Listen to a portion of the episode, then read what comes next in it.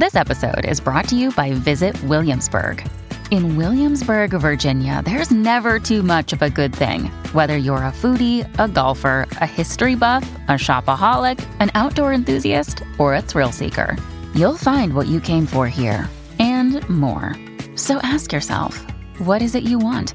Discover Williamsburg and plan your trip at visitwilliamsburg.com.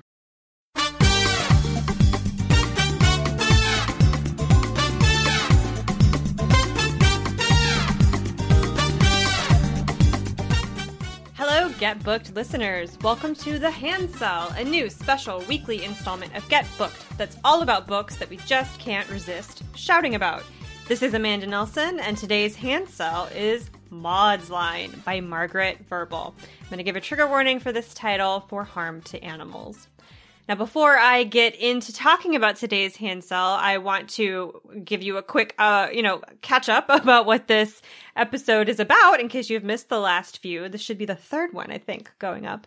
Um, but the hand sell is going to be a weekly bonus edition of the podcast where instead of answering your reading recommendation requests like we usually do on our Thursday show, we're just going to be recommending a book to you that we want to talk about. Um, if you're unfamiliar with book selling, a hand sell is what a bookseller does when they're working in their store and they're selling you a book by hand. They hand it to you, they talk about it, they sell you the book. That's a hand sell. Jen and I are both former independent booksellers, so we have a lot of practice doing this. One of the reasons why um, we were picked to, to host the Get Booked is because we have experience doing this. Um, but we kind of were wanting to scratch the itch of hand selling things that y'all don't necessarily ask for, that we don't get a lot of chances to recommend. Um, so that's what we're doing here on this show. So I'm going to get to talking about Maud's Line by Margaret Verble uh, as soon as we hear from our first sponsor. Today's episode is brought to you by Avid Reader Press. So, this next book is a really fun sounding mashup of different genres. There's a little time travel, a little romance, a little spy thriller action going on. So, in the near future, a civil servant is offered the salary of her dreams and is shortly afterward told what project she'll be working on. A recently established government ministry is gathering quote unquote expats from across history to establish whether time travel is feasible for the body, but also for the fabric of space time. This is an exquisitely original and feverishly fun fusion of genres and ideas. The Ministry of Time by Kaliane Bradley asks, What does it mean to defy history when history is living in your house? Kaliane Bradley's answer is a blazing, unforgettable testament to what we owe each other in a changing world it kind of gives Outlander meets Cloud Atlas, or If the Time Traveler's Wife was written by Sally Rooney or Colson Whitehead. Make sure to check out The Ministry of Time by Kaliane Bradley. And thanks again to Avid Reader Press for sponsoring this episode. Today's episode is brought to you by Thirsty by Jas Hammonds. College student Blake and her girlfriend have one goal join the exclusive sorority that promises connections to a network of trailblazing women of color. Now, Ella's acceptance is a sure thing. She's a daughter of a Serena Society alum. After all, Blake, on the other hand, lacks Ella's pedigree and her confidence. Luckily, though really unluckily, she finds courage at the bottom of a liquor bottle. When she drinks, she's bold and funny, and as pledging intensifies, so does Blake's drinking. Ella assures her that she's fine, partying hard is what it takes, but with her future on the line, Blake must decide how far she's willing to go to achieve glittering dreams of success. Now, just so you know, Jas Hammonds is the 2023 winner of the Coretta Scott King John Steptoe Award for New Talent for We Deserve Monuments, and We Deserve Monuments was an Amazon Best Books of the Year and Barnes & Noble Best Books of the Year for 2023. So, suffice to say, y'all should check this new one out. Thanks again to Thirsty by Jas Hammonds for sponsoring this episode. Okay, so let's talk about Maud's Line. I picked this book, which came out in 2015 and was a finalist for the Pulitzer Prize, for my one of my book clubs. I'm in a few book clubs, one of which uh, is hosted at the Broad, um, which is a women only co working space in the city where I live, Richmond, Virginia. And I run the book club for the Broad.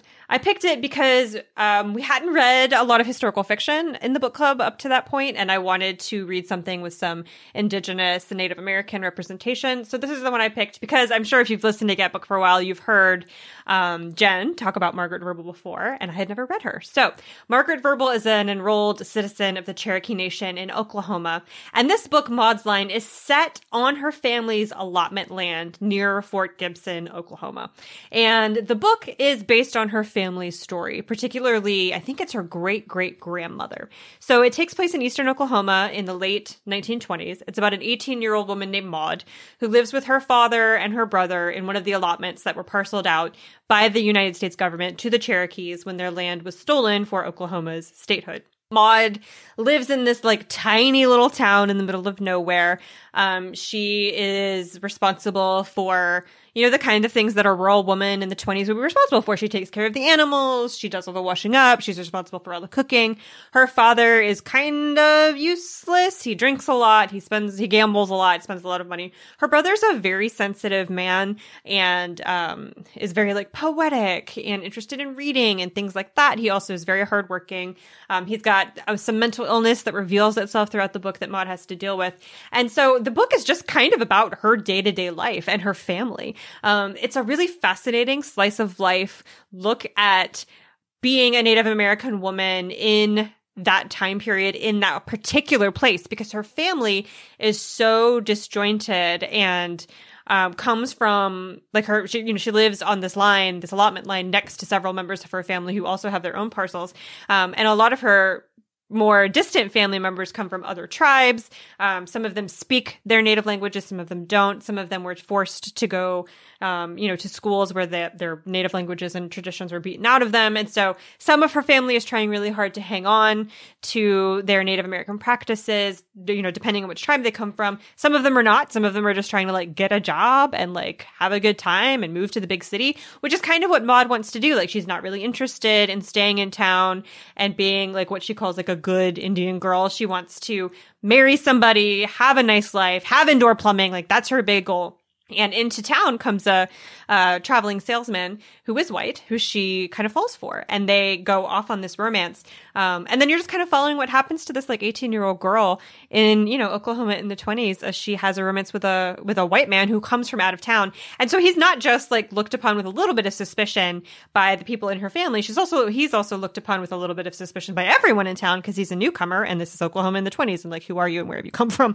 Um, and I think the thing that I really loved about this book is that Maud is allowed to have any number of feelings. And also she's not um this is not a book about like the struggle, if you know what I mean. Like she is not here to fight injustice, which I love books about any and all struggles and any and all fights against injustice, but watching an 18-year-old uh well girl we would think of as a girl now but you know at this time she was a woman totally ready to like get married and have kids watching her just want plumbing is like probably how I would feel, you know? And Margaret Verble, the author, is not ignoring any of the injustices that were wrought upon her people in this time. And she really deftly weaves historical lessons throughout the narrative. But this is her family, you know? And so she's basing it on the life of a family member who did leave her allotment and moved to the big city and moved, um, like married a white man and had a family and a life outside of her native land. And like what what is that like? What would drive someone to do that?